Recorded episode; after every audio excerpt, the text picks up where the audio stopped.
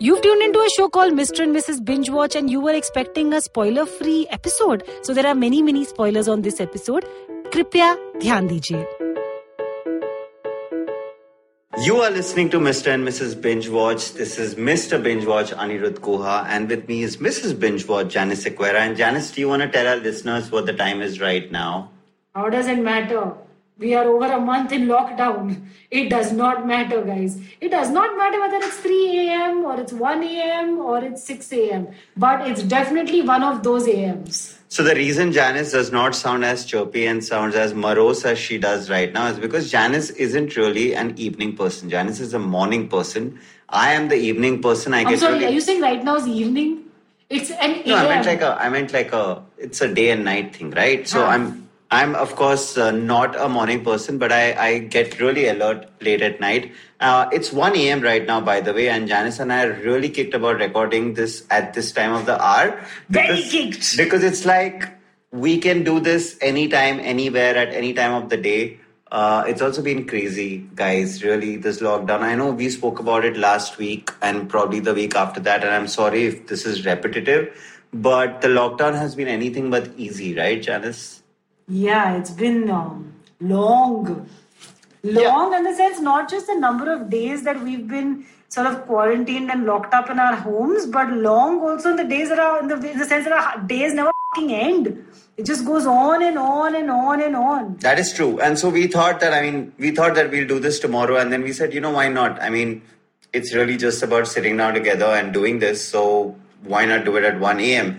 Uh, you know, the IVM studios would have probably never been opened at this time of the hour. But the residences of Janice and Anirudh are always, uh, you know, up, open for business. Uh, before we proceed, I want to uh, give a big shout out to my friend and uh, loyal listener of Mr. and Mrs. Binge Watch, Arkopol Chowdhury. He's this What really interesting name that is, the Arkopol. So Arkopol and me were essentially buddies at DNA. We were both colleagues. Uh, he worked for the business section and he has a really cool job right now uh, as an editor at uh, HarperCollins Publishing. Uh, So what do you want from him? Why are we doing this shout out? because Arco- Arkopol, he because- wants something from you. No, I'll tell you what. Arco got something really interesting to my notice because he listened to our episode like he always does. Like I said, he's been a guy who's always given me feedback about the stuff we talk about. Huh. And he spoke about how he heard Audrey, Janice and my uh, Janice and my cat on the show last week, and he brought it to, he brought it to my notice that Audrey's made her debut on Mr. and Mrs. Binge Watch. Hi, sound editor at IVM. Clearly, you couldn't wipe out Audrey. which is perfectly fine. That's the entire idea. We are at home, we are under lockdown, and we are still bringing you guys these episodes, and we are very happy to. But every now and then, you might hear a meow, and that's just one of our cats. You know, before we get into the show that Ani and I are talking about uh, today, I was going to say tonight because it is the middle You of can the say night. tonight, it's all right. Okay. People could be listening to it at any time of the day. Yeah, but you know, I wanted to talk about the show that we're binge watching right now, which I, Anirudh has never watched Grey's Anatomy. So now I'll have to give context. Janice, you have this habit of opening a Pandora's box. give context. Every time we sit down to have a simple conversation about the show we are talking about, you'll mention something that's on a tangent, and then I'll be forced to give context. So here's what's happening. But I can give context. I'm currently can totally give context. No, but this is my context. It's Okay, my story, so I shall share it. it's 1 a.m., it's 1 a.m. I'm totally hooked on to Masterclass right now. It's something I've always wanted to do. It's this cool app for those guys who don't know. It's this cool app where people from all walks of life do masterclasses, which are basically turned into like 10, 15, 20, 30 lesson courses. These And- aren't just anyone. Huh? These are people who are like leaders in their industry and, you know, almost sort of living legends who we follow or like absolute masters Right. of their domain. Right. So, I mean, of course, I downloaded it because I wanted to listen to a lot of the writers and the screenwriters on the app. Uh, and um, I first heard about masterclass a couple of years ago when Aaron Sorkin basically Did signed on to do a masterclass. And I haven't started with Sorkin, though I started with uh, Shonda Rhimes. Uh, and as some of you may know, Shonda Rhimes is the creator of both Scandal uh, and Grey's Anatomy. Her two And most another show called uh, How to Get Away yeah. with Murder. And, and now How to Get Away with Murder. But basically, Grey's Anatomy and Scandal are her two most famous shows. And Grey's is something she's spoken extensively about on her uh, masterclass. Also, she's uh, the cool thing about masterclass is that in addition to what the uh, you know people are talking about, there are also references made and they put up notes. Like for example, if Shonda Rhimes is talking about the Grey's Anatomy pilot and breaking breaking it down, uh, there is a PDF document with the final script of Shonda Rhimes' version of the pilot being up there. So you can always cross reference, check, see how things were done. So there's a first draft, a final draft, uh, and so on and so forth. And Grey's Anatomy is just one of those shows that have just flown under the radar as far as I'm concerned. I've somehow just managed to stay away, maybe because it's a medical drama and I feel a little queasy seeing body parts being brought out of humans yeah, and actually, I want to ask together. you guys that. Like, you know, um, I feel like there are two kinds of people people who can watch really gross stuff on TV and still sort of go on with their meal like nothing happened, which is me. I'm never grossed out. Like, you could be talking about anything potty, showing me blood, showing me organs, and I'll probably still go on with my meal like nothing happened. But Anirudh literally cannot watch anything gory if we're ever having a meal. No, it depends. I off. can I can totally see gory stuff. It depends on how. Yeah, I mean, like when we were watching Grey's Anatomy, there was this one moment. Like there are a few graphic shots of the show. Also, I think it's something that now I don't feel uh, strongly about now that I'm about you know two seasons in because uh, I've gotten used to it. I think the first few times also because I thought it's like an old show, network show. Maybe it won't be graphic. So it's been interesting because I mean we've got time on our hands and. Uh, it's also bad news for our podcast because it means that we may not have anything new to speak about if we just continue binge watching Grey's Anatomy. But that's what we've pretty much done since the beginning of the week. I, of course, am doing it purely for uh, the masterclass purposes. So you're not enjoying it? But now, can I finish my sentence? But now I'm obviously gotten into it. So let's see how long it lasts. I love it. You know, for me, it's sort of. Uh, I watched, I think, about three or four seasons. I know it's on in its seventeenth freaking season now, but I watched about three or four seasons way back in the oh, I don't know 2006, 2007, when it used to come on Zee Cafe or Star World, one of the two. So for me, sitting back now and watching it, it's almost like it's new all over again. Except that, of course, I remember some of the core relationships and some of the core drama elements. But, But yeah, the but the cool fun. but the cool thing about Grey's is also that Shonda on the masterclass keeps talking about how she was heavily inspired by Sorkin. Hmm. Uh, and you know, so West Wing came out in '99, uh, Grey's came out in 2005, and that time, I mean, West Wing was probably the most popular show around. Uh, and you know, when you see Grey's, and because Shonda was such a young writer, then finding her feet, you can see so many, like, literally for me, watching Grey's Anatomy now, all these years later, my perspective of it is that it is really a West Wing set in a hospital. Hmm. I'm not saying it's as great as West Wing or it, it's it's that you know it, that's level of brilliance, but clearly that's what Shonda was going for. I think that's how the idea came about. That so so many aspects of the West Wing, whether it's like the fast talking, whether it's those walks around corridors, whether it's cutting between three different people in the same shot, uh, you know, an activity happening in one corner and another activity in the other, and you cut between the two without those two activities ever merging, is something that Sorkin did, and I could clearly see a lot of that on um, on Grey's. And then there's also that entire aspect about staff being competitive about each other, but at the same time working together. I think it's got many of those workplace environment uh, themes um, and many attributes. So for me, really, I'm really enjoying that because I'm watching Grey's through that prism. It's not gotten boring for me. yet. really good network television you know because uh, as much as you might say that you know there's not that much difference between network tv and ott uh, sort of shows now there always will be. Network shows have this way of sort of focusing always more on the relationships having three four tracks going on per episode at almost at any point of time. And almost every episode is a standalone story by itself. Yes those relationships and those dramas continue but unlike otts which only have one main story i feel like network shows will always have multiple layers and multiple sort of stories going Yeah, on but in every that's that's also got to do with the fact that because they had 22 to 26 Yeah, episodes to explore a story They over, could do that. they had the room to do multiple tracks. Although, to be fair, on a show like Newsroom, which again was a 10, 13 part series, uh, Sorkin did use the same device of like three different things happening because like there was when there's an ensemble, you know, you get the you get the ability to do that, but it depends a lot on the nature of the show as well, right? So when you're in a workplace environment, there's never any one thing happening in an office, right? Yeah. Uh, and yeah, that's another thing. Like when I'm watching Grey's, I can understand that you know, a lot like West Wing, there is going to be that one major case of the week, but there are two little small cases also which are important. Hmm. So it's been great. Uh, and of course, I can go on and on and keep talking about Yes, West but that is, I mean, while if you do feel, if you're feeling nostalgic after hearing this conversation, maybe you also should go check out a show that you maybe watched way back and you now want to sit back and watch because it just, it does feel really nice, by the way, to revisit these shows that you watched probably when you were much younger, 10, 12 years ago. Uh, but of course, the show that we're talking about this week, the show we're recommending. Janice is quickly getting into the show because she's afraid that I'm going to break into another little spiel about West Wing. Guys, if you uh, know anything about Anirudh Guha in real life, you'll know that he's a major Aaron, uh, Aaron Sorkin uh, geek. And he'll want to talk about West Wing and he'll want to talk about the fast writing and the fast scripting and the dialogues and this and that. And that should be an entire episode completely hosted. Yeah, but I- but you, I prefer- Where I am just nodding and saying, hmm. But I just, I get it. But hmm. yeah, rather than doing one episode and getting done with it, I prefer just bringing West Wing up every now and then, like I do. Sure. But like you said, moving on. Yes, like let me complete what I was saying, right? I'm saying that the show we're talking about today, of course, is HBO's uh, The Outsider. Uh, it's a show that you know it's, it's a recreation. It's a television adaptation of uh, Stephen King's uh, The Outsider, the book by the same name.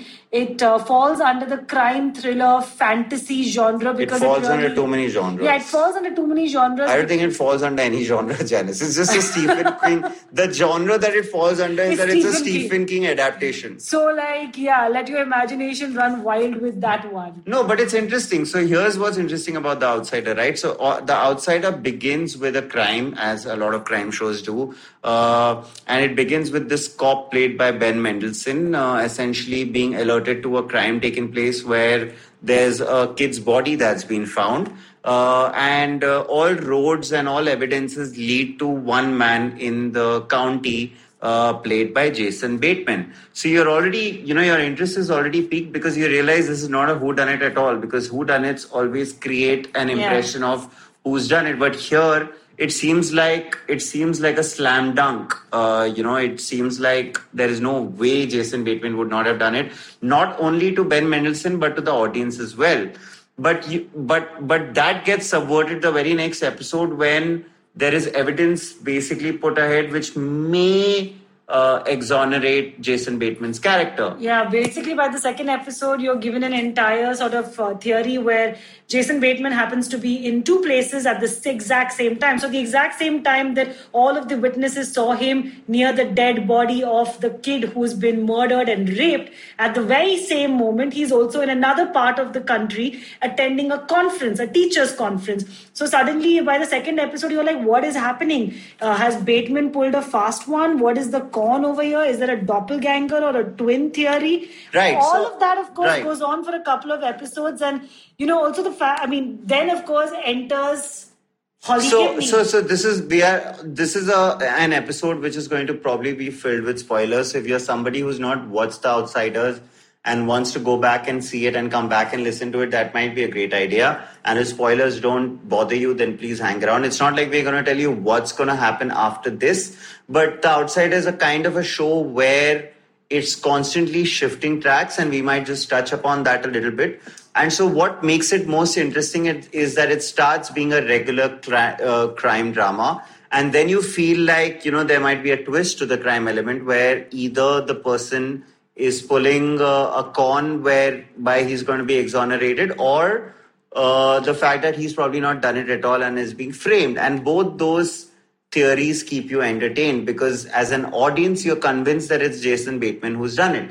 Uh, but as it happens in stephen king novels so the way i would define the outsider is that it's a procedural seen through the lens of a stephen king book you know? So he brings in the supernatural and suddenly you know you start questioning everything. Uh, and i think that's what makes the show so interesting. It's like watching a true crime drama but in reality there's no supernatural twist to crimes usually, right? You know what's interesting about The Outsider is that even when you're talking about elements like, you know, there are supernatural elements on this show, there's fantasy, there's a little bit of like, you know, a lot of imagination involved. Uh, but at the end of the day, when you're watching a procedural of any kind, you always want an answer, right? That answer could be in folklore, it could be in legends, it could be in urban myths. You want a concrete answer about what is happening and why it's happening. The outsider, while by the end of the show there is the final revelation, sort of you know what's happened and why, but the reason it took place and the main character behind all of this is still never fully clear in the audience's mind, which Really? is actually interesting for me because like I kept looking at the last two episodes and saying that am I buying this enough or No, do I need I- to suspend my own imagination So- for some more? I didn't think that. I mean, I that wasn't my takeaway. I felt like uh, the the writers, creators, they were they they were able to convince the audience about what was happening and why it was happening and what the idea behind it was. That was clear to me, and I think Janice didn't enjoy the show towards the end as much as I did. But having said that. Uh, I think it might be a good idea for anybody going into inside, uh, going into Yeah, the outside. outsider to know that this is a show that probably peaks around the seventh or eighth episode mark. Yeah, yeah. And the reason that happens is, uh, you know, it's really a storytelling, uh, it's not a shortcoming. It's a handicap, and there's nothing that could be done about it. The thing is that the show rests on such a fascinating base. You know, what I'm talking about is the first episode and the second episode. There are so many twists and turns coming at you in the first two, three episodes that you are your appetite is whetted right and then you are like expecting that kind of movement to to sort of persist through the show but around the you know just before the show is about to end um, maybe a couple of episodes before that they begin to sort of maybe around the end of the seventh episode they things start to make sense so the moment things begin to make sense and things fall into place and you understand why those things have been happening, uh, that element of mystery is then taken out of it. So then really it's a matter of how it wraps up and what happens in the end. Yeah. So uh, so I think what happened with us too while watching it, but you know, yeah, that's the thing about even Ste- Stephen King novels, right? It's not really about knowing. You could totally read a Stephen King novel or watch a Stephen King movie or a show knowing how it ends because it's really the the art the craft lies in Yeah. the telling of it Correct.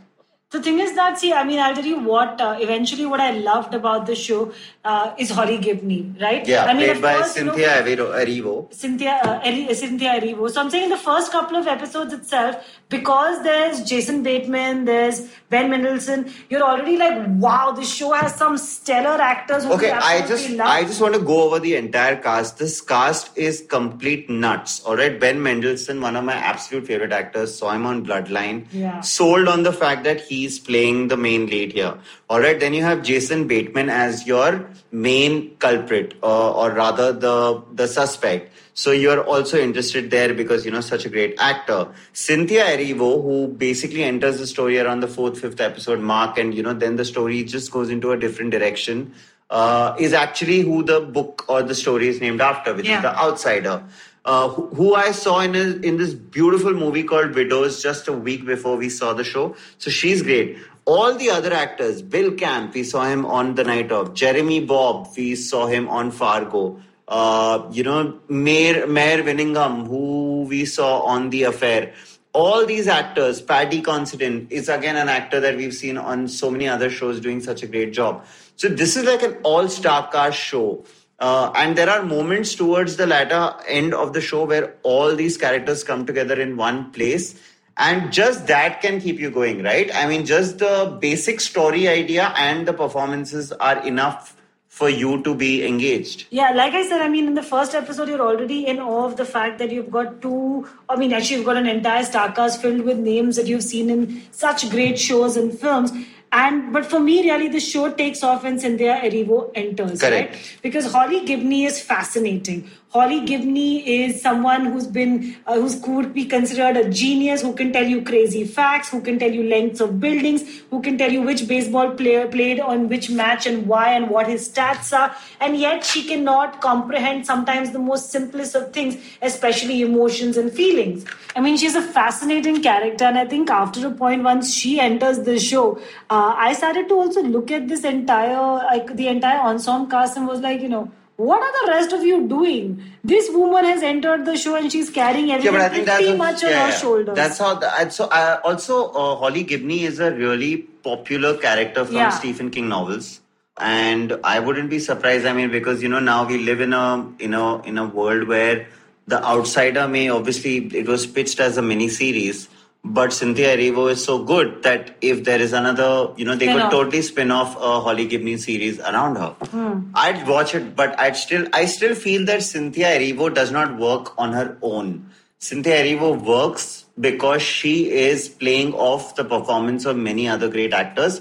Like if there was a show that was entirely built around Cynthia Erivo, I may not watch it. But say, for example, they put Cynthia Erivo and Ben Mendelsohn, who are so diametrically different in personality, together in a show, like a buddy cop show of the two of them. I'd watch that. I mean, fair enough. I'd have definitely watch it if Ben Mendelsohn and Cynthia Erivo got together. But I'd also totally watch it if it was just the Holly Gibney character. Like, I can see multiple seasons of Holly Gibney having to come in and solve these uncrackable, like, you know, just mysterious, supernatural, weird cases that have gone cold or that people just can't seem to wrap their head around. Okay, let me put it this way. Matthew McConaughey was outstanding in True Detective, but you can't have Imagine It without Woody Harrelson either. I think that's the analogy I would draw. Yeah, but that was a proper buddy cop play. This is like almost like, you know, Ben Mendelsohn doesn't know what to do. No, but I think the most interesting strand is exactly that. That Ben Mendelsohn at the end of the day is a cop. Cops go by facts and he's a damn good cop. All the facts point towards Jason Bateman's character being the murderer, and that's the belief that he's going with, and you never question it. Cynthia Erivo, of course, is more into the whole supernatural, spiritual sort of thing. So I like that entire debate because the protagonist of the show really for me was Ben Mendelsohn because even in the final two, three episodes of the show, they were playing a lot on that conflict he, uh, he had as a cop where he was constantly battling with the fact that there was this battle happening between logic and you know surrealism Yeah. And like he could not make his peace with it. And it was almost like he is the audience you know? Yeah. so he's reflecting your own point of view. Yeah. and i really like that. And i think that's really what your takeaway is. I think that it was very smart of stephen king to set a supernatural story in a procedural format because procedure is all about facts evidence reality truth uh, testimony witness. And supernatural you know pretty much all the rules get thrown out of the window. So know, I think i find that really fascinating about it. While we're talking about supernatural, of course, um, if like me, you are a fattu and you cannot watch uh, slightly like, you know, eerie, supernatural-ish things happening late at night, do not watch this show alone because, like, I kept telling Anirudh that um, I'm so grateful I have him to sleep next to at night because if I watch this show and went to sleep, I would be freaking out. Yeah. Also, I mean, uh, now that you bring it up, this may not be the best show to be recommending during a lockdown. Yeah. Uh, but here's what happens, right? Uh, the, here's what happened. The show literally, uh, the finale aired around mid March, and we really waited for all 10 episodes to air out, and then we saw it right at the beginning of the lockdown. Uh, I think it was the first show we binged. yeah, and so I mean, yeah, you could probably. I mean, if it doesn't really bother you, go ahead check it out. I mean, all ten episodes are on Hotstar. Uh, all ten episodes are out on Hotstar. You can go ahead and check it out now, uh, or maybe you could just you know bookmark it and wait for the lockdown to end and then see it. I think we both know clearly who the scene stealer of the show is, right? I think we agree on that. Yeah, that. Holly it's, Gibney, It's right? clearly Cynthia- Cynthia yeah, Cynthia Erivo. Uh, also, Cynthia Erivo is a very interesting actor. Uh, you know, she's got this personality which makes her intriguing, mysterious. Also, you should check Widows out. It's a really cool film um, on uh, Hotstar. uh, and she's in it, and you'll see what I'm talking about. So if you see Widows and then you watch The Outsider, there's no way in hell you'll be able to tell that it's the same actor because she brings so much of her personality, her body language to the role, right? Yeah. Wow moment for me on the series was uh, Jason Bateman has two young daughters on the show, right? And after he's convicted and he's no longer around, uh, it's the mother who's sort of now taking care of the daughters and also dealing with her own grief. And the daughter keeps having this recurring nightmare of this man who comes to visit her at night and um, you know tells her about uh, and he, like you know he starts off looking like a supernatural creature and then goes on to eventually start looking more and more like Jason Bateman, her father, in later episodes. Yeah, And it was there's quite creepy. There's this one scene where she wakes up and she goes and she wakes up her mother and she talks about this man who's come to visit her. And it is so creepily shot. I feel like that was the moment I was like, I can't watch this show alone. I can't watch this show alone. what was your wow moment? No, I think uh, I think you're right. So I think for me there were a couple of wow moments. I think the entire the first episode I thought had a had quite a few wow moments. I think a lot of scenes that had Jason Bateman and Ben Mendelsohn. There's this beautiful scene I think in the second episode uh, where Ben Mendelsohn goes to meet Jason Bateman in the prison. Uh, and Jason Bateman, interestingly, used to be a, a baseball coach for the kids in town. Uh, and Ben Mendelsohn lost his son. And of course, Jason Bateman is in prison for having murdered a small kid and also raped the kid. Was there rape Yeah, involved? there was sexual assault Yeah. uh, involved, right? And Ben Mendelsohn basically asked him a question about whether he ever laid his hands on his son in the past before the son died. Uh, although, the, I mean, there is no connection between his son's death and the murders. Uh, and you know, Jason Bateman's comeback in that scene is just something really interesting because it's a very human comeback, and at that point, you really hate Jason Bateman because you're convinced that he's the murderer.